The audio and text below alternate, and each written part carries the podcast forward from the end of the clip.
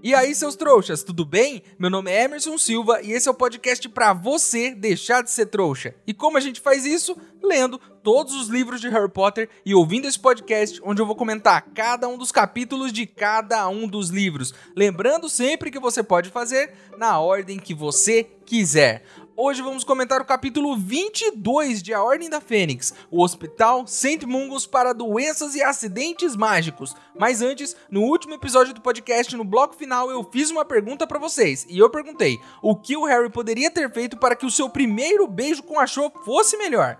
Para Ana, ele deveria ter ouvido o episódio do podcast antes do beijo. E eu te garanto, Ana, que se ele tivesse ouvido esse episódio, no caso o episódio anterior, ele teria muito mais chances de causar uma boa impressão. E fica essa dica aí para você jovem que ouve esse podcast. Salve o episódio anterior e quando o seu primeiro beijo chegar, peça para a pessoa esperar um pouquinho, ouça o episódio novamente, depois de 30 minutinhos você volta e vai ser o melhor beijo dessa pessoa. Para Renata, quem sabe se o Fred e o Jorge tivessem dado o livro Mil Maneiras de Encantar Bruxas antes para ele. Fica a pergunta aqui, Renata. A biblioteca de Hogwarts, conhecida por sua variedade de exemplares, não tem uma cópia desse livro?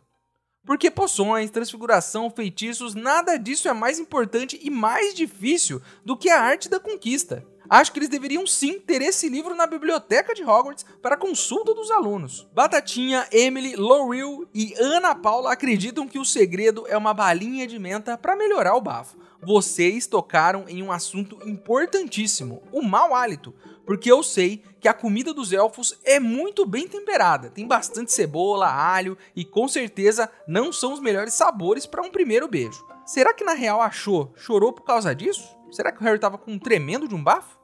Para Ana Paula Pádua, achei o beijo fofo, mas queria falar de outra coisa. Ih, peraí, saiu um pouquinho do assunto aqui.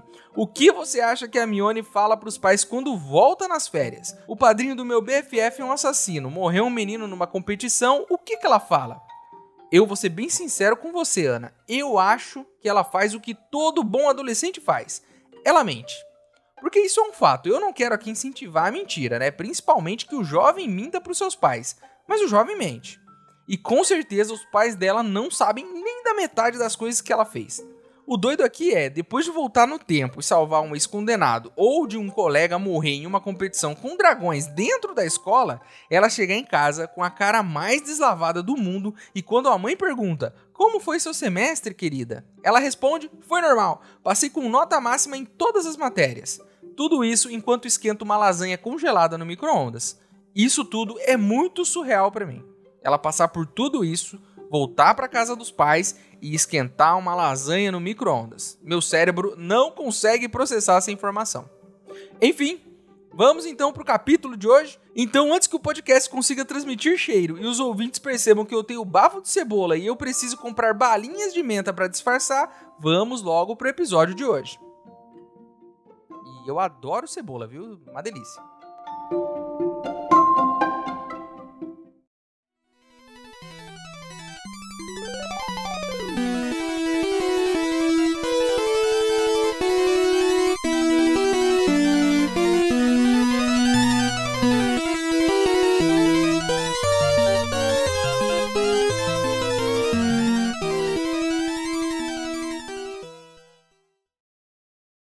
Pessoal, estão dizendo por aí que existe uma poção nova que pode fazer a gente deixar de ser trouxa. Assim, num piscar de olhos. Mas os ingredientes para essa poção são um pouco caros e eu preciso comprar eles lá no Beco Diagonal. Se você quiser ajudar, o link para apoiar está aqui na descrição do episódio. Lembrando que se você não puder ou não quiser, não tem problema. O mais importante é você continuar aqui com a gente, ouvindo o podcast para deixar de ser trouxa.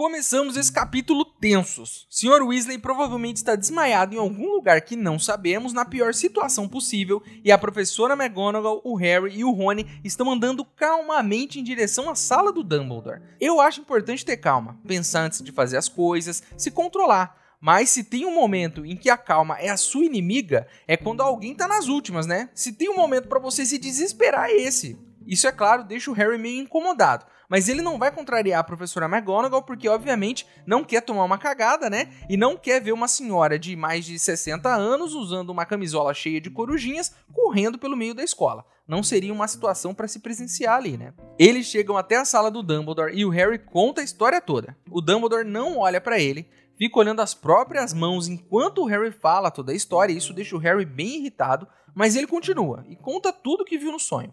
O Dumbledore então pergunta como foi a visão. Se o Harry estava do lado da vítima, se viu do alto, se ele estava, né, que posição que ele estava. Duas coisas malucas. O Dumbledore parece que sabe o que está rolando. Ele está entendendo rápido demais a situação. E a segunda questão, desde o começo do ano, ele está evitando o menino Harry por algum motivo.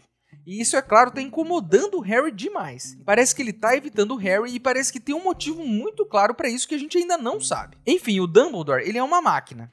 E é muito doido como ele, apesar de ser calmo, age rápido, pensando em todos os pontos que ele precisa resolver. Saca só a agilidade do velho. Ele vai até um canto e fala com as pinturas do Everardo e da Gillis dois bruxos que têm quadros em Hogwarts e em outras instalações bruxas também e pede para que eles visitem seus quadros irmãos para verificar onde o Sr. Weasley está. Logo em seguida, então, ele vai até a Fawkes, a sua Fênix, né? Acorda a coitada que estava dormindo, tendo ótimos sonhos ali, né? Acorda ela e diz que eles vão precisar de um aviso. Então a Fênix, né, que estava dormindo, de repente acorda, recebe uma missão e pega fogo e desaparece. Então, o pior jeito de acordar possível, né? Logo depois, ele pega um instrumento, coloca sobre a mesa e com um toque na varinha, ele faz esse instrumento soltar uma fumacinha. Olha só a quantidade de coisas que ele está fazendo. Todas elas já prevendo um monte de situações que ele precisa resolver só com essa informação do Harry. A fumacinha sai do instrumento e se transforma em uma cobra. E o Harry até se pergunta, né? Será que aquilo está confirmando o meu sonho sobre a cobra? Mas aí o Dumbledore pergunta para o instrumento se ela está dividida na essência. Ela é o que, né? Então a fumacinha, que era uma cobra, vira duas cobras. O Dumbledore então desliga o instrumento e coloca ele em uma mesinha. Olha, não parece confirmar o sonho, mas eu tenho uma sensação de que o Dumbledore acabou de descobrir alguma coisa muito importante e que não vai contar pra gente.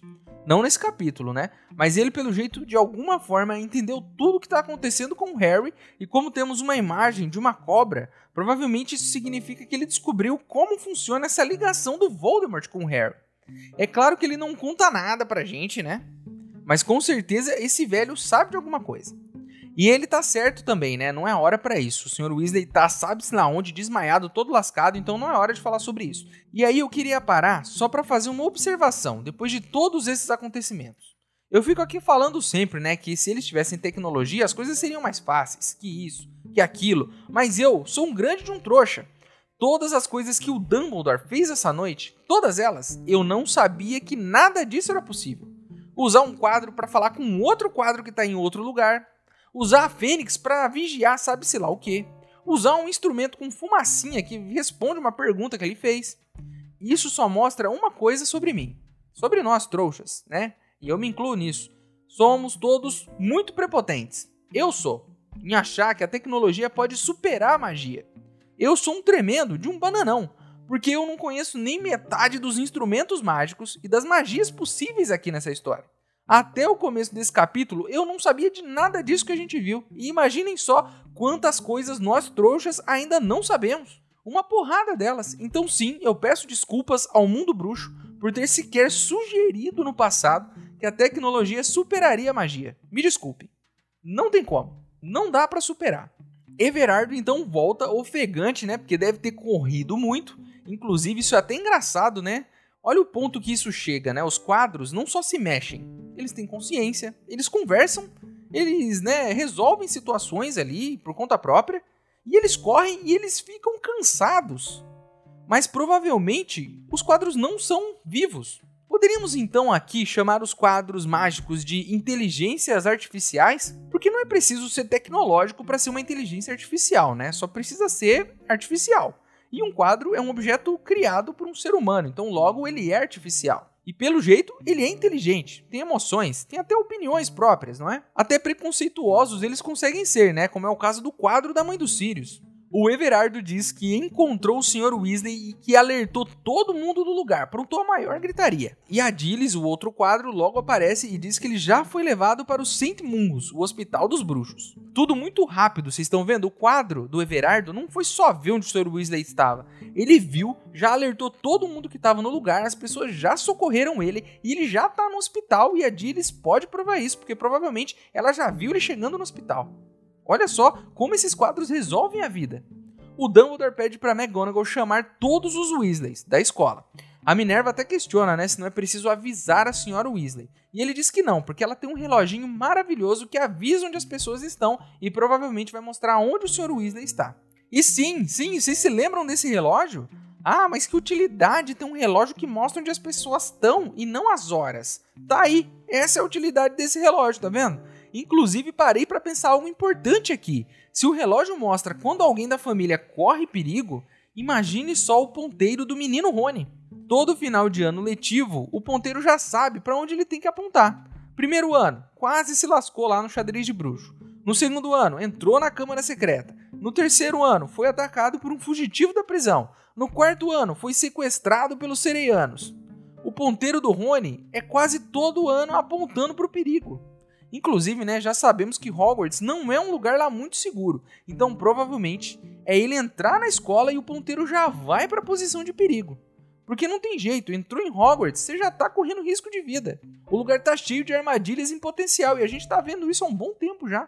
Inclusive, dou aqui a sugestão para a senhora Weasley. Coloque mais marcadores nesse relógio. Coloca lá em companhia de pessoas suspeitas, realizando atividades ilegais, se metendo aonde não devia. Assim o relógio poderia ser mais preciso e mostrar a situação do Rony com mais clareza para ela. Ao contrário de mim, né, que se tivesse um relógio desses ia viver entre trabalho, comendo e dormindo. Seria molezinha pro meu relógio, porque eu tô sempre fazendo uma dessas três coisas aí. O Dumbledore então vai até um quadro de um diretor que usa roupas da Sonserina e o nome dele é Phineas Nigelus e pede para ele levar um recado. Mas esse quadro tá com uma certa má vontade com o Dumbledore. Primeiro ele finge que tá dormindo, depois ele diz que tá cansado, mas o Dumbledore diz que é para ele meter o pé logo e levar um recado para a sede da Ordem da Fênix. Os outros Weasley chegam todos assustados, então o Dumbledore explica tudo o que aconteceu e diz que eles vão para a Ordem da Fênix naquele exato momento, já que ela fica mais perto do hospital e que o Phineas já foi avisar os Sirius. Então uma pena da Fênix chega na sala do Dumbledore.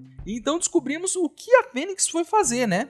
Vigiar a Umbridge, a megera da Umbridge, e a pena é um aviso de que a megera tá indo até lá. Ela já descobriu e já tá indo até a sala para impedir a coisa toda. E a gente sabe, né, que é muito possível, porque esta mulher não dorme, né? Ela vigia lareira, ela vigia correspondência, ela faz ronda noturna, ela faz tudo, ela não dorme. Deve estar tá tomando uma poçãozinha aí que deixa ela acordada a noite inteira, né? Então o diretor que hoje está gastando magia como ninguém usou milhões de recursos mágicos que a gente nem imaginava que existiam, pega uma chaleira velha e coloca sobre a mesa. E ao invés de fazer um gostoso chá de camomila, ele diz que ela é uma chave de portal e que eles precisam segurar a chaleira para irem direto para a Ordem da Fênix. Os Weasley e o Harry pegam a chaleira, né, e entram em aquele turbilhão e aquela loucura até cair na Ordem da Fênix na sala dos Sirius. O estranho é que um pouquinho antes de sair com a chave de portal, o Harry sente uma dor forte na cicatriz dele e uma vontade de dar um supapo na cara do Dumbledore. Mas não dá tempo, né, de dar um socão na cara do velho porque a chave de portal leva eles antes. Mas é muito estranho isso, né? Esses sentimentos que estão rolando aqui. Ter esse sonho estranho de dentro da cobra, de repente sentir vontade de agredir o diretor da escola. Não que ninguém aqui nunca tenha sentido vontade de agredir o diretor da sua escola, né? Mas me parece ser algo que o Harry gostaria de fazer com Dumbledore. Chegando lá, eles encontram o Sirius meio descabelado. E eles meio que discutem sobre ir ou não ao hospital. A Sirius convence eles de que é uma péssima ideia, né? Já que isso pode levantar muitas suspeitas do porquê eles chegaram tão rápido por lá. Enquanto eles discutem, uma carta da senhora Weasley chega, pela lareira, avisando que o Sr. Weasley está vivo. Então, sabendo disso, eles resolvem passar a noite ali, todos sentados na sala, né, esperando mais notícias. A noite passa ninguém consegue dormir e a senhora Weasley logo aparece, dizendo que o Sr. Weasley está bem. Ela agradece o Harry por ter salvado a vida do marido, né? E já vai logo fazer o que ela sabe fazer de melhor, que é o café da manhã, né? Seja bem-vindo ao Hospital St. Mungus para doenças e acidentes mágicos. Não seja um trouxa e antes de importunar nossa recepcionista, verifique em que andar você poderá ser corretamente diagnosticado pelos nossos curandeiros acidentes com artefatos, térreo, explosão de caldeirão, retroversão de feitiços, acidentes com vassouras, etc. Ferimentos causados por bichos. Primeiro andar, mordidas, picadas, queimaduras, espinhas encravadas, etc. Vírus mágicos, Segundo andar, doenças contagiosas tais como varíola, dragonina, doenças evanescentes, escrofúngulos, etc.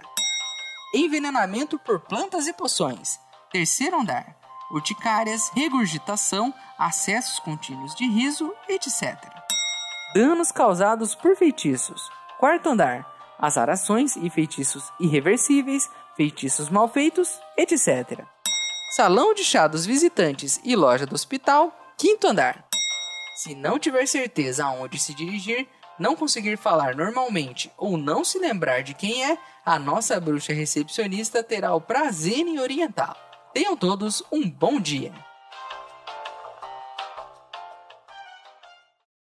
Ei, seu trouxa, se você está curtindo o podcast, não se esqueça de deixar uma avaliação na ferramenta que você estiver ouvindo, caso ela tenha esse recurso, é claro. Assim o programa ganha uma moral e chega ainda mais trouxas como você.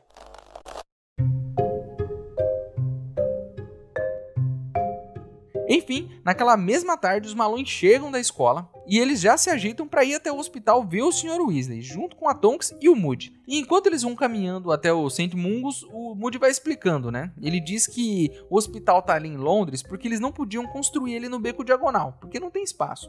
E nem embaixo da terra como ministério, já que o hospital embaixo da terra não é algo muito saudável, né? Então eles chegam a uma loja de departamentos, grande mas meio parada, né? Meio mal cuidada, com os manequins meio estragados e usando umas roupas meio antigas. E aí tem um letreiro que diz fechado para reforma. Ainda do lado de fora, a Tonks fala para um dos manequins que eles foram visitar o Sr. Weasley. O manequim então faz um joinha e com esse sinal eles começam a atravessar o vidro da loja. Do outro lado é uma recepção com um monte de bruxos sentados em cadeiras, lendo exemplares antigos do Profeta Diário, como todo bom hospital, né, que tem jornal e revista velha para você ler notícias que já passaram há muito tempo. E um detalhe aqui para os doentes, né? Alguns têm mãos a mais, outros têm trombas de elefante saindo do peito. Tem uma mulher que parece mais uma chaleira porque solta vapor pela boca e fica pitando. Tem um cara que a cabeça dele badala que nem um sino ele tem que ficar segurando a cabeça. Então, todo tipo de coisa maluca tá nesse hospital aqui. Tá pior que Hogwarts. Agora, imaginem só aqui comigo a quantidade de doenças e acidentes malucos que os bruxos podem sofrer. Esse hospital, com certeza, deve ser o lugar mais inacreditável do mundo bruxo. Porque os trouxas têm dor nas costas, têm febre, têm gripe, às vezes ficam bem ruins, inclusive, vão para uma cama de hospital, mas nenhum trouxa jamais ficou com uma cabeça de sino ou com os braços a mais, ou apitando que nem uma chaleira. O que me faz pensar aqui no seguinte: precisamos de uma série focada em Saint Mungus, no melhor estilo Grey's Anatomy, séries de médico. Cada dia com um caso maluco diferente para resolver, com uma doença estranha nova aparecendo, com os médicos descobrindo como curar essas pessoas e tendo, é claro, enquanto isso, relacionamentos amorosos entre eles, como toda boa série de médicos, né? Eu preciso dessa série. Quem quer que possa fazer isso se tornar realidade, por favor, faça. O Harry então vê um quadro com uma figura que a gente já conhece, que é a Dillis, o quadro da noite passada. Ela foi curandeira no St. Mungus e diretora em Hogwarts. E sim, é por isso que ela tem um quadro ali e um na escola. E provavelmente foi essa viagem que ela fez na noite anterior, indo visitar o outro quadro dela. Ela inclusive dá uma piscadinha pro Harry quando vê ele. Enfim, o Harry olha no painel atrás da recepção e tem todos os departamentos do hospital ali. Tem departamento de acidentes com artefatos, tem departamento de ferimento causado por bichos, tem vírus mágico, envenenamento por plantas e poções, danos causados por feitiços, tem de tudo, tem de tudo. Os diálogos aqui no hospital são ótimos também. Um homem aparece andando tudo esquisito, meio mancando, e diz que o sapato tá comendo o pé dele. Aí a recepcionista manda ele pro quarto andar.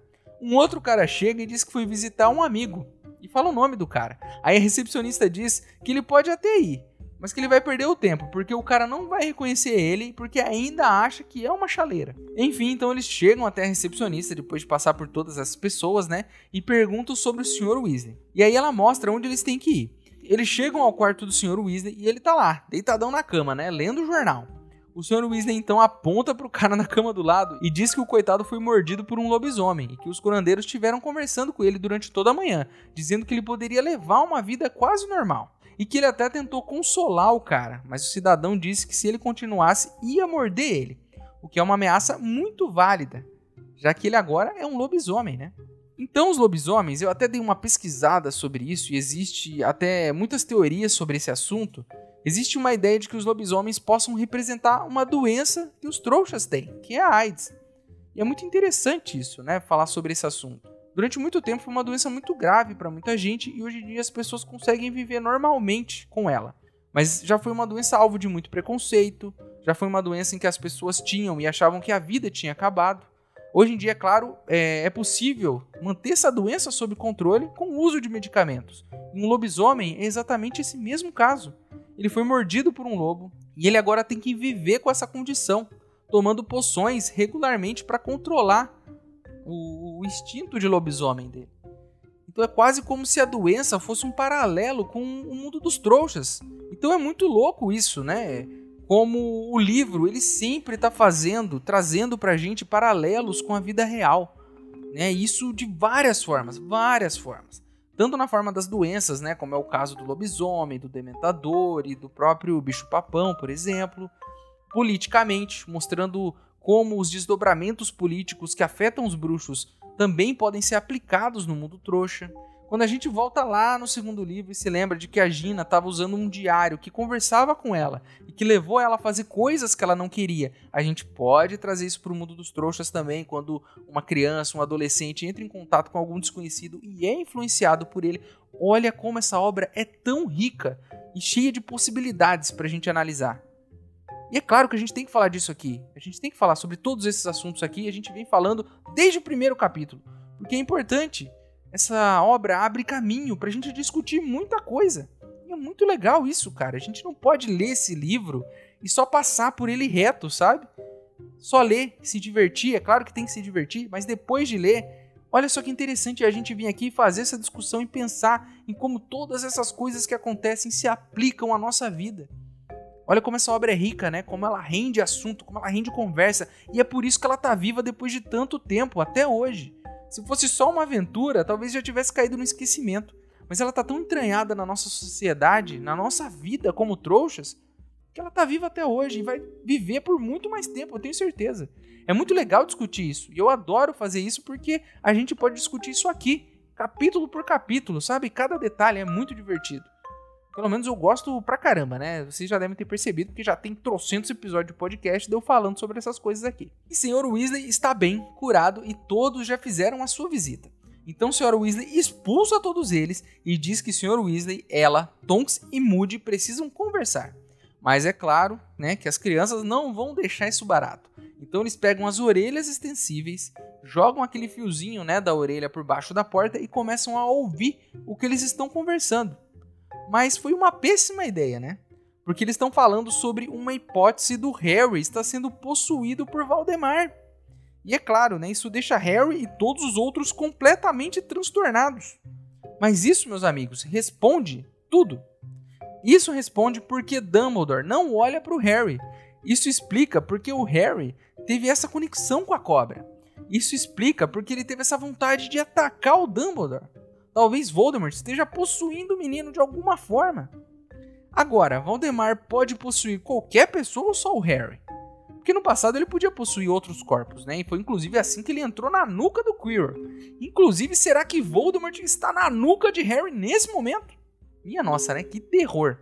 Eu acho inclusive que este seria um bom momento para o Harry ir até o quarto andar, onde se tratam danos causados por feitiços, e já procurar um jeito de resolver isso.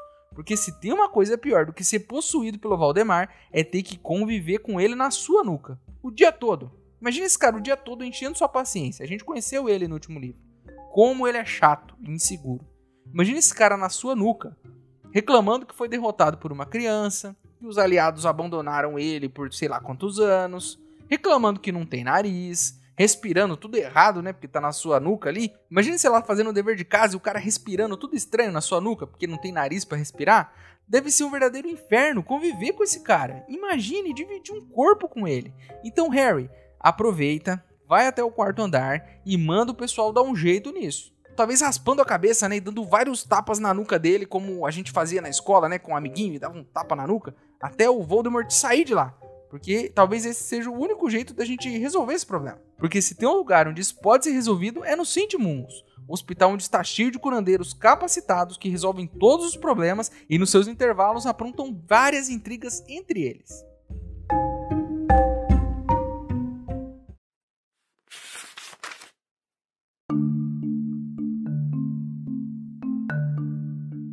Ok, agora sussurrou Fred. Os fios cor de carne se agitaram como longos fiapos de vermes e deslizaram por baixo da porta. A princípio, Harry não ouviu nada. Em seguida, se assustou quando escutou Tonks sussurrando claramente como se estivesse ao seu ouvido. E eles vasculharam a área toda, mas não conseguiram encontrar a cobra em lugar nenhum.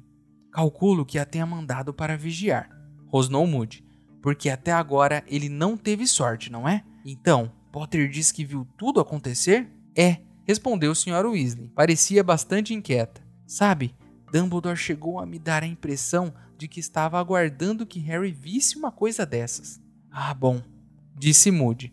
Tem alguma coisa estranha com o menino Potter. Todos sabemos. Dumbledore se mostrou preocupado com Harry quando falei com ele hoje de manhã. Cochichou a senhora Weasley. Claro que está preocupado. Engrolou Moody. O garoto está vendo coisas de dentro da cobra e de você sabe quem.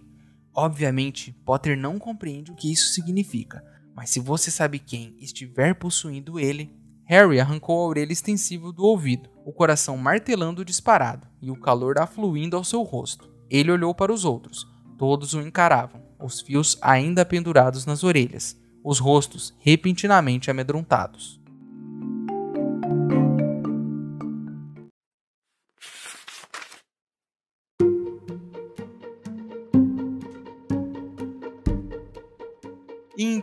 É isso, meus queridos. Terminamos mais um capítulo de Harry Potter e a Ordem da Fênix. A capa do episódio de hoje foi ilustrada pelo Andrew Davidson. Agora você pode virar um apoiador do podcast. O link tá aqui na descrição do episódio. Mas se você não puder ou não quiser, não tem problema. O mais importante é você continuar aqui com a gente, ouvindo cada um dos episódios para deixar de ser um trouxa. E chegou a hora onde eu, o maior trouxa de todos, pergunto para vocês, os outros trouxas. Se você tivesse um relógio como o da senhora Weasley, para qual local o seu ponteiro estaria apontando o tempo todo? O meu com certeza seria trabalhando, né? Porque, meus amigos, o trabalho parece que nunca acaba para esse trouxa aqui. Tá feia a coisa, viu? O nosso e-mail é e-maildostrouxas.gmail.com. Ele tá aqui na descrição do episódio. Manda seu e-mail para mim, que se eu gostar, eu vou ler ele aqui. Você também pode falar comigo pelas minhas redes sociais. Os meus usuários estão aqui na descrição do episódio também, certo? Então é isso, espero vocês no próximo episódio. Ainda bem que o Sr. Weasley está bem, curado, vivo, mas agora temos outro problema, né? Harry provavelmente tem Voldemort na sua nuca e a gente precisa dar um jeito, certo? Então é isso, espero vocês no próximo episódio. Meu nome é Emerson Silva e esse é o podcast para você deixar de ser trouxa. Tchau!